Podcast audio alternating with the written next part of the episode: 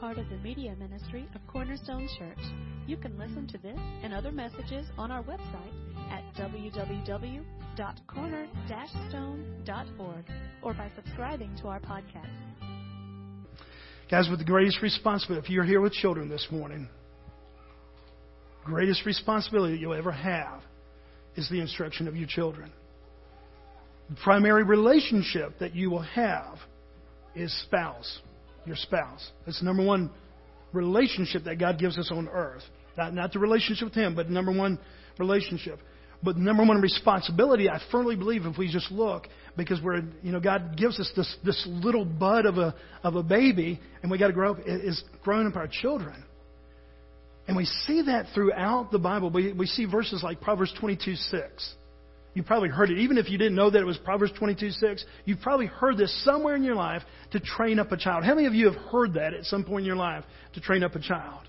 Well, it's in the book of Proverbs. Book of Proverbs is not a book of promises, it's a book of principles. And, and this, a lot of people say, okay, man, I, I know somebody that they trained up their ch- children just right, and yet the child still rebelled a little bit. It's because this is a principle. In other words, like 99% of the time, this is going to come true, but God does not invade the free will of everybody. So you can do all the right things and still have a child that kind of goes in error.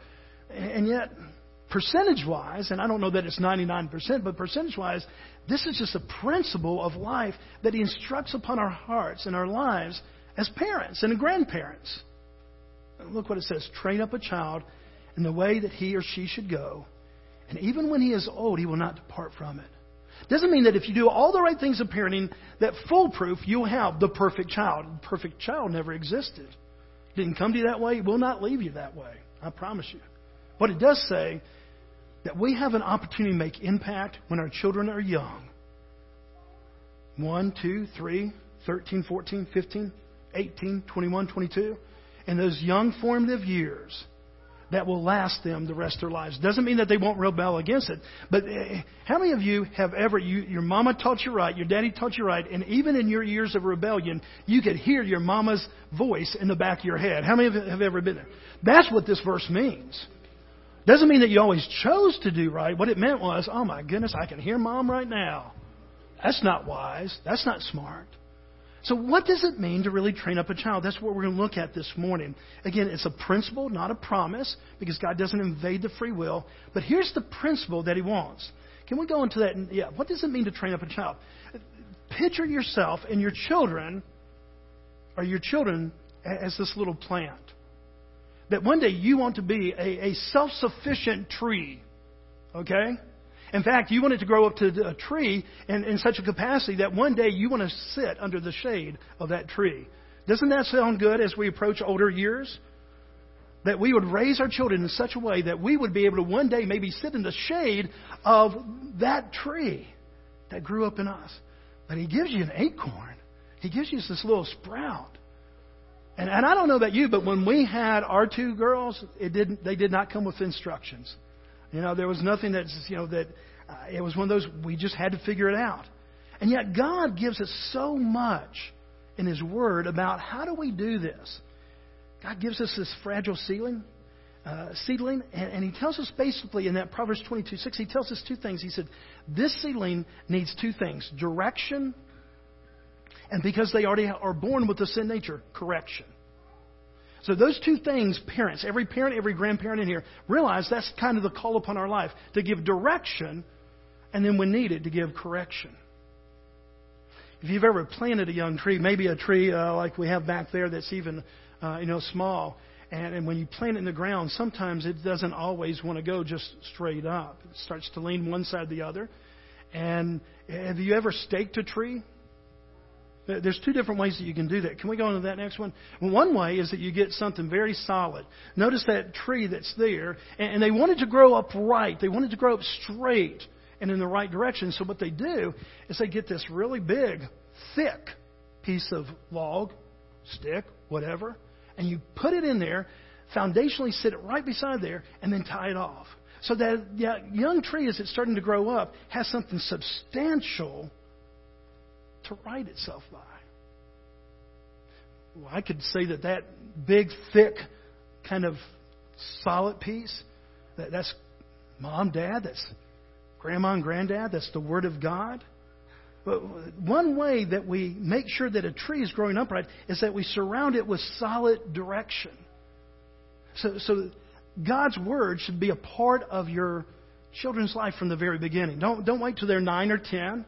Don't wait till they you know, get to that age where I go, well, you know, they don't even read yet. I promise you that if you have preschoolers, even now, we're, we're going to have parent child dedication four weeks from today. Uh, in four weeks, we're going to have that. And, and one of the instructions that we're going to have on that day is surround your kids from the very beginning with the solid truth of God's Word. You know, that's what the Apostle Paul said about Timothy. And uh, second, uh, I'm, yeah, Second Timothy chapter uh, uh, three, verses fourteen and fifteen. Look what it says. He's talking about Timothy, and he says, "But as for you, continue in what you have learned and what you have firmly believed." Continue in what you've learned and firmly believed. One of the first sermons I ever did here, we, we talked a little bit about that truth in our children's life. That we are to ground them in truth. And, and what Paul said to Timothy, he said, from the very beginning, you had a grandmother and you had a mother that surrounded you with godly truth. To the point, look what he says in the last part of that. And how from childhood you have been acquainted with what? The sacred writings, which are able to make you wise into salvation. Folks, the job that we have, these kids that you, you have right beside you this morning, the Bible says from the very beginning you start putting them in solid truth. Doesn't mean that you get out those hard. Don't take them to Deuteronomy. Don't take them to Numbers. Don't take me to Numbers. I mean, this is one of those places, you know, there, there are lessons in there. It is the ordained Word of God. But take them in, in those teaching moments that you can see. When you see that rainbow out there a couple nights ago, tell them the story of God's promise relate all the things that are happening in everyday life back to the Scriptures. Because that's what God has told us to do. So it is to put a solid root in their life, a solid foundation to adhere them to. The second way that you often stake a tree is that you, you get that tree and you put some stakes all around it. Kind of make sure that it's pulled this way and that way and that way. And, and that's uh, kind of a symbol this morning of that you surround them not only with direction, but you surround them in every direction. It's one of the reasons that we really need to pray for our teachers, pray for our schools. There's going to come a day in your child's life that their coach or their instructor is going to have more influence for that moment, for that period of time, than you do. It's kind of a sad day. But I remember when I had closed my mind, my rebellious teenage mind, off to my mom and dad, and yet if my coach said it, it was the gospel. And maybe you went through some of those days like that. And so one of the things that God's Word tells us about this training up a child, He says, okay, when you train them up, make sure that it is solid, that it's foundational. The Word of God and the truth of the gospel. But also make sure that you realize it's not a one man show. You have the major responsibility. One thing that the Bible never says is to hand this off to your Sunday school teachers or you know Jeff at the church or other people. No, we are very much to surround ourselves with people as best as we can that believe the same things that we do, that are always going to point them in a godly direction. Can you control what coach you have? No, but you sure can pray for that coach. Sometimes you can't control which teacher you have, but you can pray for that teacher. And so this morning, it's amazing what can happen if you give the care and the direction. These are actual living trees. Now, do you think that they naturally grew that way? No. Somebody went out there and, and, and kind of purpose at the right time in the formation of that tree and said, okay, I want to bend it here and I want to bend it there. I mean, to me, when I saw that, that was pretty amazing. Uh, there's another picture. That, that's a living tree. Now, did it grow that way naturally? Was somebody just, you know, you went out there, you're walking through the forest, and you come upon that tree? No. Somebody at an appropriate time said, okay, I'm going to give a curve here, a bend here, and I'm going to form this in a way to point it to have this end result. The last one is my favorite. That is a living tree. He made it into a, a seat. Is that not incredible? You go, man, that, and nobody would walk upon the forest and say that just happened naturally. You would say somebody purposely formed a chair out of this tree. Here's the whole secret, though. How do you do that? Bend it, direct it, without killing it. If you gave that to me in my backyard, it would be dead because I would try to do too much too soon. I would do it inappropriately. I just wouldn't have. That's where we need the wisdom of God. That when we come upon those children that God has special creative purposes for, that, that we uh, understand that God, uh, a tree that shows up like that just doesn't happen. The Bible says, if anything, we actually have a different bent in our beginning. Do you know the Bible? Now, this sounds really cruel, and a lot of people sit there, and a lot of moms are going to get offended when I say this, but the Bible says it. I'm just, you know, repeating what the Bible says. Psalms 51:5. Surely I was sinful at birth, sinful from the time my mother conceived me. You know what the Bible's trying to convey there? It's not trying to be negative there. What he's saying is, man, guys, because of our fallen nature, from the very beginning, we had this bent towards self and selfishness. How many of you would agree that you've seen at least a touch of that in your child? Yeah.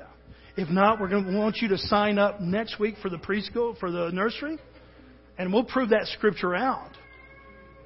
That nobody had to direct your children not to share toys, to, to be all about themselves. It just comes naturally. So here's the thing. If we take those two scriptures in mind, what we have is the Bible says, okay, make sure that you're directing your children, and that comes through correction. Why? Because we have a natural bent to the other side. If you've ever been to England, there's a tree in England called the Cleveland tree. And this is not a windy day. That is actually how that tree looks. If you notice, there's a bay right off to the side. It's the Bristol Channel. And the winds over time, when this tree was young, started blowing. It was always coming in off the channel to such a way that that's exactly how the tree has grown. It's a famous spot that people go there and get their pictures made. But this is not a windy day. That's just how the tree is growing. Why? Because there was a wind blowing in, in its direction. Well, let's take that biblically now. If the Bible says that your child had a bent towards sin and selfishness from the very beginning, folks, not only does it mean that we have to redirect it, that comes through correction. See, there's a lot of goals. I, there's a lot of goals of what you want your child to be. One of the goals that, that you can have is, man, I'm just trying to get through this whole childhood thing, disaster prevention. And there will be hours, there will be moments like this. Have you had that moment before? Where your goal is just to keep the kid out of trouble. But is that the highest goal of, of a child? Is that really the point of parenting? I mean, I, I know in the moment that they're rebelling, it, it kind of is. It's okay. We just want to keep little, you know, Johnny out of trouble. But that's not the ultimate goal of just kind of raise kids in disaster prevention. But a lot of people do that. Another one is, and I get this, as two kids now, 20 and 27, self-supporting. You know, we've invested a lot into our children, and we've kind of seen them launch. One already launched, and one about to launch and I really don't want re-entry. You know, it's one of those I, I don't want them to kind of make a couple orbits and decide, hey, we're just going to land right back at home. But I get that there's a part of us that says, okay, what I, my my job, my goal is to have self-supporting kids. It's true, but is that the ultimate goal? No. Any more than the one that I hear a lot, good person. I, I just want my kids to be able to contribute to society. I get that. It makes sense. But is that even the ultimate goal? No. I promise you, biblically speaking, the ultimate goal of every parent and grandparent here is to see that our kids become Christ followers. They become disciples of Christ. Now, here's where it gets a little bit tricky. If we're not careful, we will raise rule followers rather than Christ followers. Does that communicate with you? If we just learn to teach them all the commandments, which is proper and wise to do, but we teach them that this whole thing is much more about being religious than it is relational. Much more about doing the right things rather than knowing the person of Christ. That's where we can get it wrong. I wonder this morning, as a parent, as a grandparent, are you teaching your kids to be rule followers or Christ followers. There's a big difference. How do we do that? We just don't talk about the rules. We certainly talk about the rules, those are corrections. But we very much always point them back to who God is in the person. I, I love this in Psalms. Psalm 78 4. We will not hide them from their children, but tell to the coming generation the glorious deeds of the Lord and his might and the wonders that, has, uh, that he has done. Okay, yeah, I'm not teaching those Ten Commandments because those are pretty important things. But I, what I want my child to see, what I want this little boy this little girl to see as they're growing up, is that I have a passion not just for the rules of Jesus Christ, but who Christ is. That they don't just become rule followers, but they actually become Christ followers. Now, guys, that takes a lot of patience. That takes a lot of wisdom. Because what comes naturally to us as we raise our children is that they just follow the rules. Would you agree with that? That kind of your first instinct, kind of that knee jerk reaction when you see error, is not just turning them to Christ, but turning them away from evil. I get that. We did that with our girls a lot. It was just a turning away from evil. And yet, if we turn away from evil, where are we going to turn them to? To the intimacy of a relationship with Christ. Now, here's the thing kids follow what they see. It can't just be by word, they've got to see it. How many of you agree that kids, even at a young age of two and three and four, can smell hypocrisy like shark smells blood in the water? You know, they say a shark, like two miles off, if there's just like a drop of blood in the water, that a shark has the sensory perception to be able to pick that up a mile or two away. That's incredible. Until I start thinking about my kids.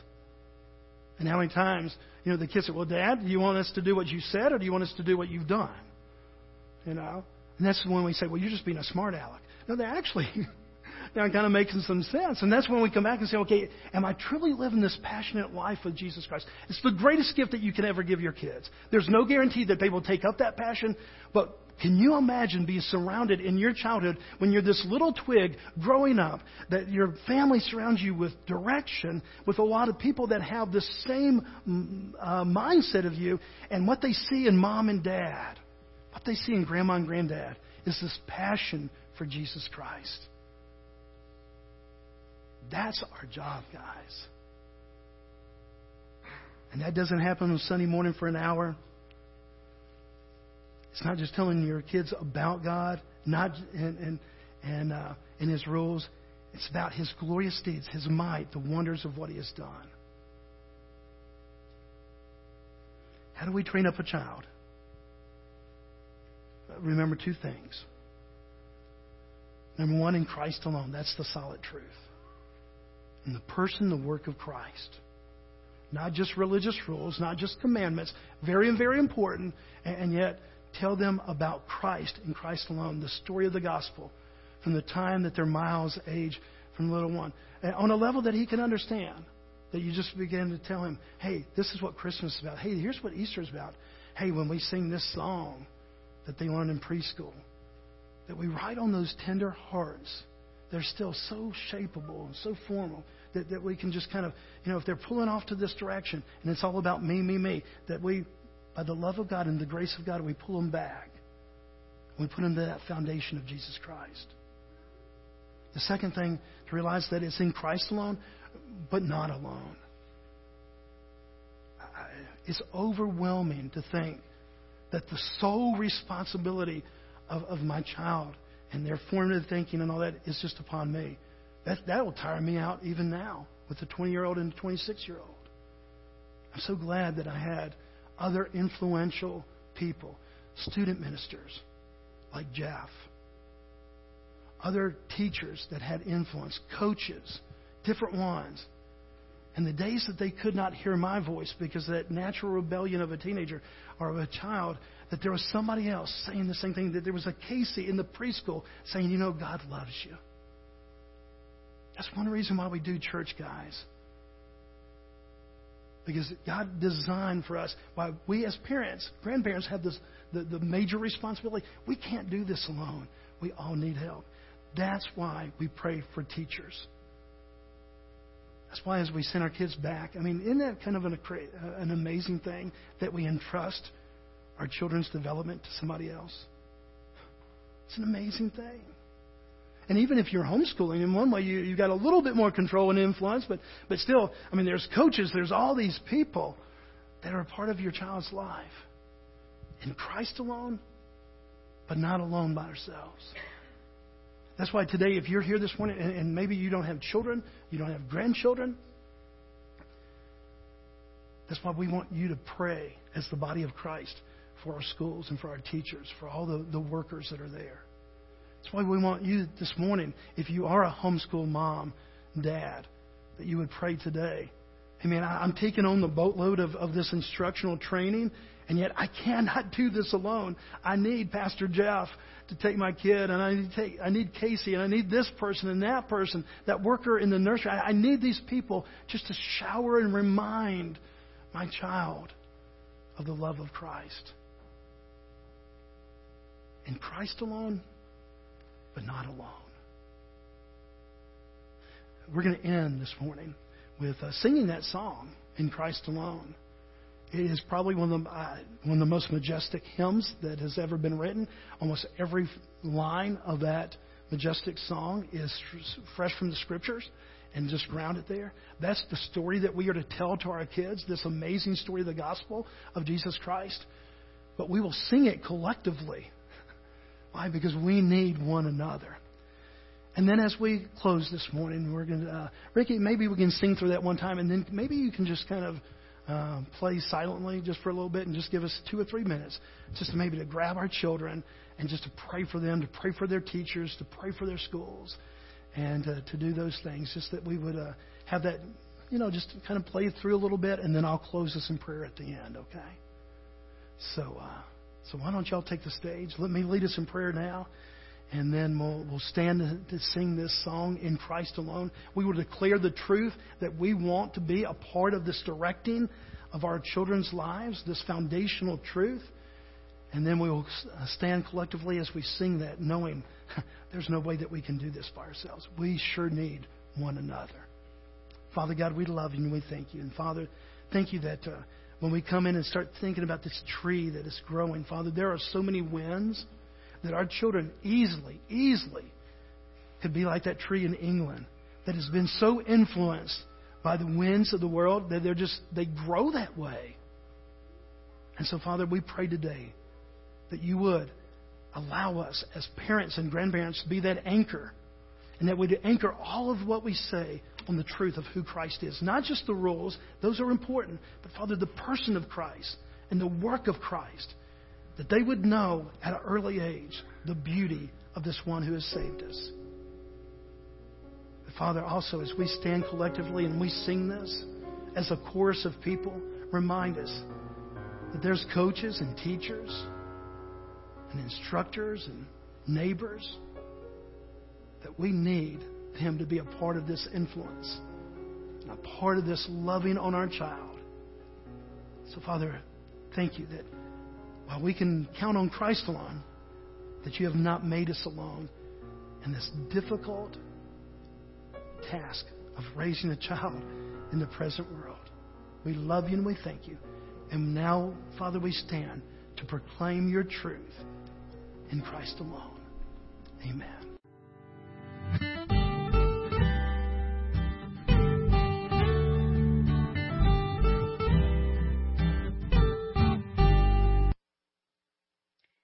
You for listening today.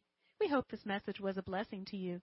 To learn more about our church or our media ministry, you can visit us online at www.corner-stone.org or find us on Facebook.